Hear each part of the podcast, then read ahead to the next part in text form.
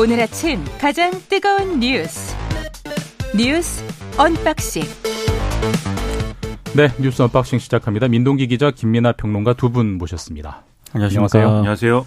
제가 한 사흘 해보니까요. 네. 이게 되게 건강에 도움이 되는 방송인 것 같아요. 아, 사흘을 하셨는데 건강에 도움이 된다. 저녁- 아침에 일찍 일어나야 되니까 네, 저녁 약속을 안 잡게 되죠. 그리고 일찍 자고. 네.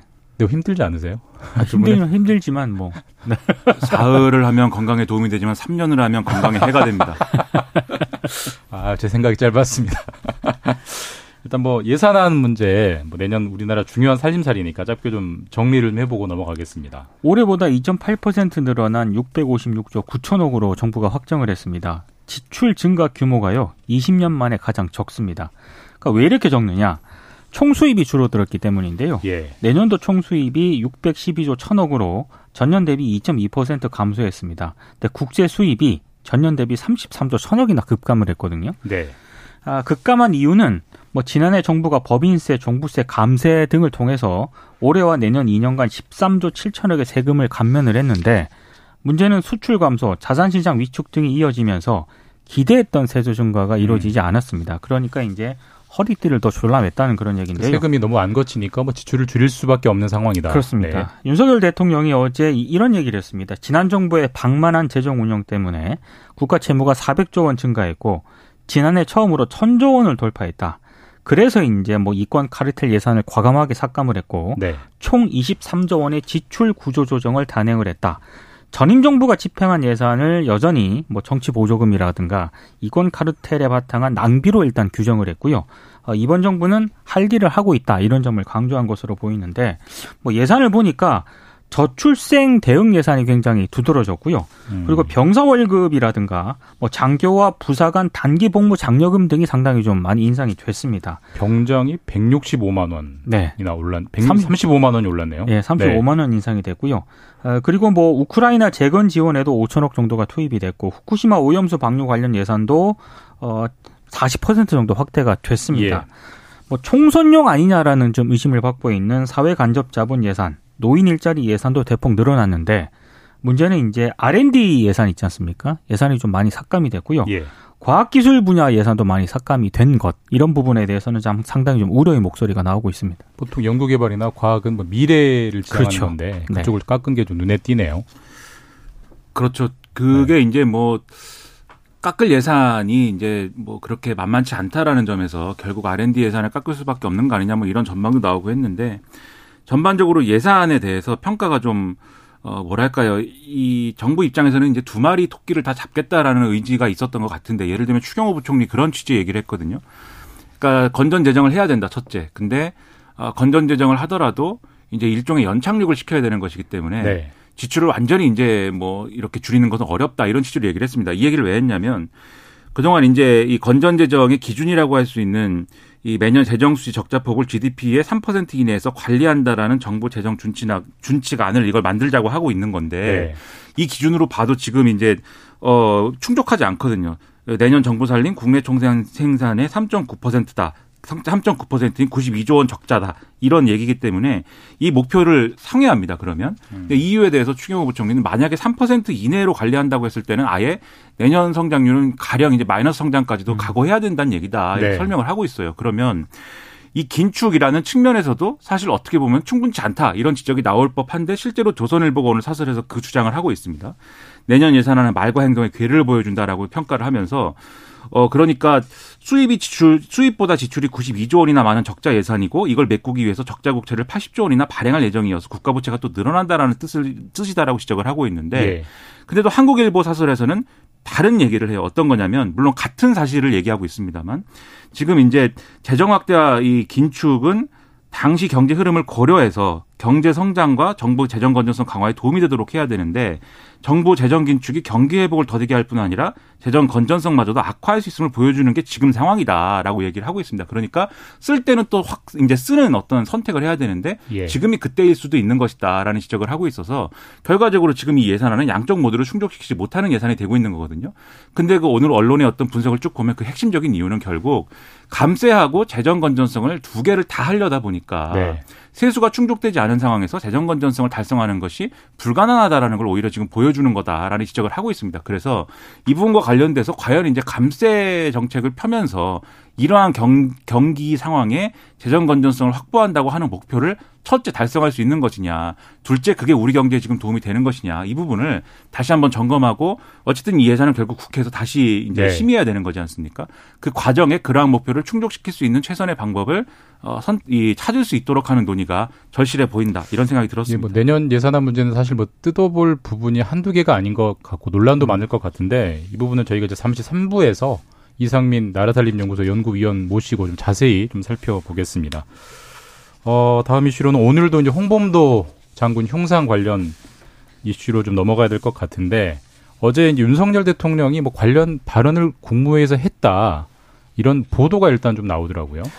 했다는 보도가 있고요. 예. 또 대통령실 관계자 익명으로 그런 발언 한 적이 없다 이렇게 부인하는 보도도 같이 있습니다. 일단 발언을 했는지 안 했는지 여부가 약간은 불확실하네요. 그렇습니다. 네. 일단 했다는 언론 보도를 잠깐 인용을 하면은요. 윤 대통령이 어제 홍범도 장군 흉상 철거 문제에 대해서 국무위원들에게 뭐가 옳고 그른지 한번 생각을 해봐라. 아, 누군가 해야 할 일이 있다면 하겠다 이렇게 말을 했다는 그런 보도가 있습니다. 그리고 재평가할 자료들이 있는데 잘 검토해 보라고도 얘기를 했고요. 자신이 규정 짓지 않고 여러분들이 뭐가 옳은 건지 한번 봤으면 좋겠다라고 얘기를 하면서 네.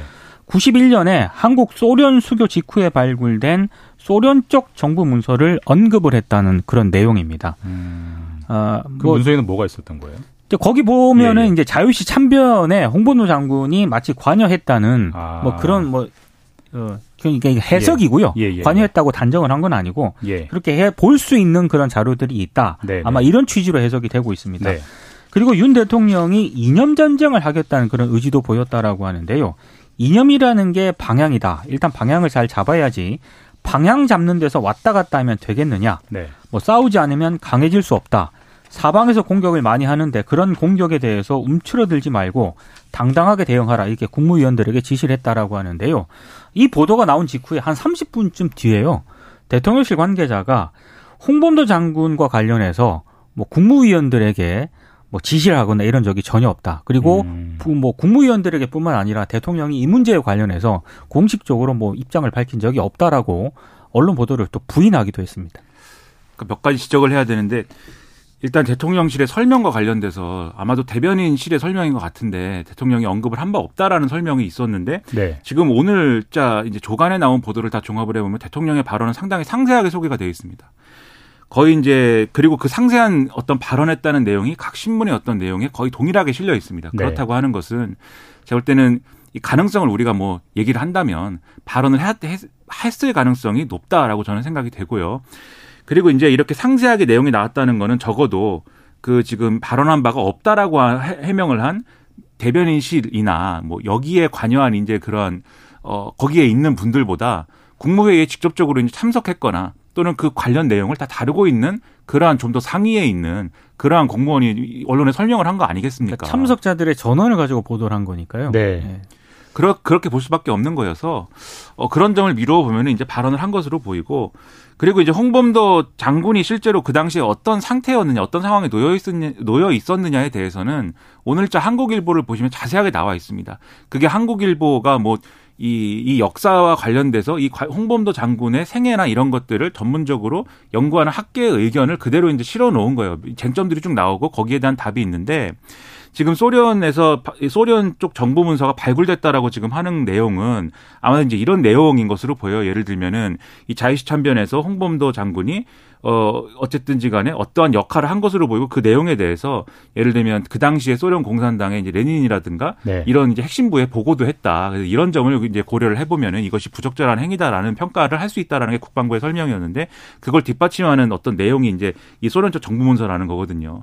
근데 거기에 대해서도 한국일보 보도를 보면은 레닌에게 보고를 하고 이런 것의 취지는 우리가 이렇게 임무를 잘 수행했다 이런 게 아니라 어, 거기에 이런 일이 일어난 거에 대해서 어떤 수습이 필요하다. 누군가 책임을 져야 된다. 이런 취지였다라는 예. 것이고 실제 자유시 참변에 일어나는 과정 자체에 홍범도 장군이 여기서 자유시 참변이라는 거는 거기서 어쨌든 소련 쪽 인사 소련 쪽에 가까운 어떤 그러한 어떤 어, 집단에 의해서 독립군들이 피해를 입은 상황 아닙니까? 근데 그 피해를 입는 것 자체에는 관여하지 않았다라는 게 대체적인 학계의 의견이다라는 게 지금 확인이 되는 거거든요. 그렇다고 하면은 대통령이 어떤 판단 근거에 의해서 이런 국무회의 자리나 이런 공식적인 회의에서 왜 이런 발언을 하고 있는지에 대해서 참모들이 됐던 국무위원들이 됐던 이것에 대해서는 바- 오히려 바로잡아야 될 책임이 있는 것이지 지금 흉상 이전을 막 밀어붙이고 이것을 이념 전쟁화하는 어떤 그런 근거가 될 수 없는 일이다라는 게 지금 드러나는 거다 이런 판단을 해볼 수 있다는 거죠. 그러니까 흉상 이전 추진에 이제 근거가 되는 게 자유시 참변에 홍범도 장군이 개입을 했다 뭐 이런 그 그렇죠. 평가 아니겠습니까? 근데 네. 사실 그 방금 평론가님 말씀하셨던 것처럼 그 자체가 역사적 사실이냐에 대해서 좀 논란이 있는 상황인데 이, 전 이게 어제 눈에 띄더라고요. 보통 그런 상황이면 국방부 같은 데서 그러면 학계랑 좀 협의를 좀 해보겠습니다. 학계랑 좀 논의를 해보겠습니다. 그게 상식적으로 흔히 나올 수 있는 기대하는 반응인데 어제는 학계랑 논의할 필요가 없다고 봅니다라고 좀, 좀 의아하더라고요. 그러니까 없다고 본다라고 하면서 군 내에서도 역사나 전쟁사를 연구하는 뭐 교수나 학자, 연구기관이 있다 이렇게 얘기를 했거든요. 네. 근데 그, 그 내부 자료에서도 홍범도 장군의 부대가 자유시 참변에 가담했다는 공식 기록은 없습니다. 예. 음. 어디까지나 이제 전적으로 해석을 할 따름일 뿐이고요. 그러니까 상당히 좀 이거 이게 기본 아니겠습니까? 네. 그러니까 홍범도 장군과 관련해서는 기존 학계나 연구 교수들이 연구하는 분들이 꽤 많거든요. 역사학자 가운데 그런 분들의 의견을 충분히 참고를 할 법도 한데 어, 논의를 하지 않았다. 그리고 앞으로도 할 생각이 없다. 이런 취지로 해석되는 발언을 그러니까요. 했기 때문에 보통 사실에 기반하는 게 우선인데 그렇죠. 아무래도 이제 그런 왜 이런 반응을 보이는지 해석이 되는 게 어제 이제 민주평통 회의에서 윤 대통령이 또 이제 이념과 관련된 발언을 굉장히 거침없이 했어요. 뭐 공산 전투주의 발언 또 꺼냈고 그런 게 다 맥이 다 있는 게 아닐까요? 그러니까 민주평통은 뭐 대통령에게 평화 통일 정책을 자문하는 헌법 기관이지 예, 예. 않습니까? 근데 여기서 어제 대통령이 한 발언이 아, 좀 논란이 되고 있습니다. 자유민주주의와 공산 전체주의가 대결하는 분단 현실에서 공산 전체주의 세력, 그 맹종 세력과 기회주의적 추종 세력들은 허위 조작, 선전선동으로 자유사회를 교란시키려는 심리전을 일삼고 있고 네. 결코 멈추지 않을 것이다. 이렇게 얘기를 했습니다. 공산 전체주의가 또 나왔거든요. 그리고 이제 뭐 선전선동, 교란시키는 심리전이라는 그런 얘기도 나왔는데 사실 윤 대통령이 같은 뭐 말을 한 건 아니지만 비슷한 취지의 발언을 그동안 여러 번 했기 때문에 그렇죠. 네. 그 연장선으로 일단 해석이 되고 있고요. 어, 그리고 이제 어제 좀 제가 봤을 때 좀, 좀, 좀 고개가 좀 갸우뚱했던 그런 부분은 예. 김관영 민주평통 수석 부의장이 윤 대통령의 발언을 마친 다음에 했던 발언인데 뭐라고 했죠? 시꺼먼 먹구름 위에서 언제나 빛나는 태양이 있다는 것을 우리는 아- 안다. 먹구름을 걷어내고 혼란 속에서 나라를 지켜내신 구국의 지도자 민주평통 의장이 바로 윤 대통령이다 이런 얘기를 했거든요. 요즘 보기 드문 비유네요. 네. 이게 이거는 정말 제가 굉장히 오랜만에 네, 네. 보는 어떤 그런 풍경인 것 같습니다. 이 김관영 부의장의 어법이 공산 전체주의 어법입니다. 이게 지도자를 태양에 비유하는 게 북한에서 있는 일이고 그리고 구국의 지도자 이런 표현도 네, 네, 네. 그런 식으로 나오는 것이기 때문에 오히려 이런 발언을 함으로써 대통령의 위상에 해가 되는 것이고요. 이런 발언을 안 해야 되겠고요. 그다음에 앞서 이제 국방부가 홍, 잠깐 뭐 그 얘기를 잠깐 하자면은 국방부가 홍범도 장군 관련돼서 역사학계랑 논의를 안 하겠다는 건 당연히 논의를 하면은 자기네가 주장하는 거랑 상충되는 얘기만 나오기 때문에 안 하겠다는 거 아니겠습니까? 그럼에도 밀어붙이겠다는 거는 국방부 선에서 선이 아니고 그 윗선에 어떤 의지가 작용하고 있는 거 아니냐 이런 해석도 할 수 있는 거고 그 과정에 왜 그런 상황이 벌어지느냐가 바로 이렇게 윤석열 대통령이 직접적으로 이념 전쟁을 막 독려하고 있기 때문에 그 연장선에서 그런 일이 일어나고 있는 있는 거 아니냐 싶은 대목이 있는 거거든요. 그리고 윤석열 대통령이 국무위원들에게 했다는 말을 또 보면 이런 얘기도 했다는 겁니다. 홍범도 장군과 관련돼서 이 흉상을 문재인 정부가 왜 육사에 거기다가 세워놨는지도 한번 생각해 봐라. 이렇게 얘기를 했다는 건데 지금 그러면 이 민주평통에서 한 얘기하고 연결지어서 뭐 생각을 해보면 여기에서도 이제 공산주의의 어떤 선전선동이라든가 가짜뉴스를 활용한 어떤 그런 여론전에 대해서 말씀한 거잖아요. 그러면 이전 정부에서 홍범도 장군 동상을 육사에 세운 것은 그러한 활동의 일환이라고 보는 것인 저는 궁금합니다. 그래서 그러는 건지. 근데 만약에 그런 생각을 하고 있다면 그 잘못된 생각이고요. 그렇지 않고요. 그것은. 그리고 이제 이렇게 이념 전쟁을 하는 것에 있어서 이게 설령 정치적으로 이제 손해가 되더라도 그러니까 이게 사실 선거 때 도움이 되겠느냐 이런 우려는 여당에서 제가 볼 때는 충분히 할 수 있거든요. 네. 중도층을 잡아야 되는데 좀 실용적으로 가야 되는데 이념 전쟁 할 때 아니다 이런 반응이 나올 법도 한데 거기에 대해서 윤석열 대통령이 해야 될 때는 해야 해야 할 필요가 있을 때 해야 된다라고 오히려 얘기를 하고 있다는 게 저는 이게 이 정치의 어떤 일반 일반인의 문법이 아니다라는 생각이 들어요. 지금 그런데 또 돌이켜 생각해 보면 윤석열 대통령은 대선 때도 이런 주장을 계속했거든요. 마치 대선의 연장선에서 지금 움직이는 것 같은 인상을 주는데 이거 자체가 우리 국민들과 유권자들에게 우리 국가의 지도자라는 인상에 대해서는 그런 이미지를 훼손하는 결과로 갈 겁니다. 이렇게 네. 말씀하지 마시고 어, 국가를 운영하는 데 있어서 필요한 어떤 그러한 말씀들을 해주기를 간절히 바라고 있습니다. 해군이 참 난감할 것 같습니다. 홍범도함이 있거든요. 예. 그 홍범도함에 승선하는 승조원들한테 지금까지 해군이 홍범도 장군의 어떤 그 독립운동, 그 기계, 정신 이런 거를 이어받아야 된다라는 취지로 그동안 교육을 계속 해왔다라고 하거든요. 네. 그럼 지금 국방부의 입장과 해군의 입장은 상당히 좀 상충되는 그런 측면이 있는데 그 문제도 좀 정리가 필요할 것 그렇습니다. 같고요. 예. 사실 대통령이 키워드의 중심에서는 또 다른 뉴스가 박정훈 전 해병대 이제 수사 단장에 대한 수사 받고 있잖아요. 거기서 네. 또 대통령이 뉴스의 중심에 나오더라고요. 그러니까 어제 박정훈 대령이 용상수 용상구 그 국방부 검찰단에 출석을 해서요. 당시 이제 사실관계 진술서를 제출을 했거든요. 네. 해병대 채모 상병 순직과 관련해서. 근데 당시 상황이 이제 언론에 이제 보도가 됐습니다. 국방부에 보고를 한 다음 날 지난달 21일입니다. 31일입니다. 정오쯤에 언론 브리핑을 위해서 국방부 근처에 대기를 하고 있었는데 아, 김계환 해병대 사령관이 급하게 전화를 해서 언론 브리핑이 취소됐다. 그러면서 부대 복귀를 지시를 했다라고 합니다. 그러면서 역시 이제 같은 날 오후 3시 18분쯤에 유재현 국방부 법무관리관이 박 대령에게 전화를 해서 어, 사건 서류에서 혐의자와 혐의 내용을 다 빼라. 업무상 과실치사 혐의 제목을 빼라. 이렇게 지시를 했다는 건데요. 네.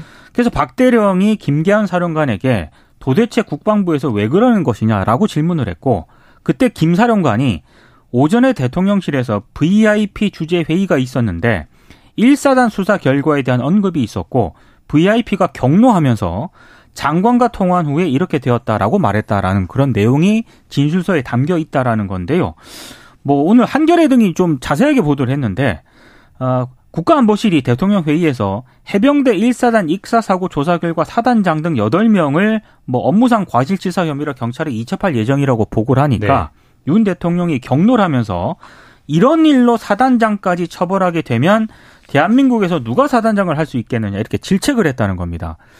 그래서 이제 이런 부분들이 가만히 돼서 그, 그 이후에 여러 가지 좀 논란이 제기된 것 아닌가라는 그런 취지의 의혹을 언론들이 제기를 하고 있습니다. 일단 이거는 박정훈 대령이 진술한 것이고 주장한 것이기 때문에 그동안 시간 관계상 짧게 좀 부탁드리겠습니다. 네, 네. 세 가지 가능성 네. 중에 하나겠죠. 박정훈 대령이 거짓말하는 것이거나 아니면 김기한 해경대 사령관이 이 박정훈 대령에게 거짓말을 한 것이거나 VIP가 VIP 그 의견이다라는 걸 아니면 이게 실제 상황이거나 셋 중에 하나일 텐데 두 가지는 앞으로 확인돼야 될 거고 앞에 두 개는 확인돼야 될 상황이고 만약에 세 번째가 사실이라고 할 때는 정말 큰 문제다. 대통령의 리더십이 첫째 만기 친남이냐, 둘째 실제로 수사 선상에 있는 사람을 왜 감싼 것이냐, 어떤 관계가 있길래 이런 네. 의혹으로 번질 수 있기 때문에 이것에 대해서는 명확하게 조사를 하고 수사를 해주기 바랍니다. 김기한 사령관은 부인했습니다. 네. 네, 네. 일단 여기까지 듣겠습니다. 뉴스 언박싱 민동기 기자, 김민하 평론가 두 분이었습니다. 감사합니다. 고맙습니다. 네, 지금 최경, 최경영의 최강시사 지금 7시 40분 지나고 있습니다.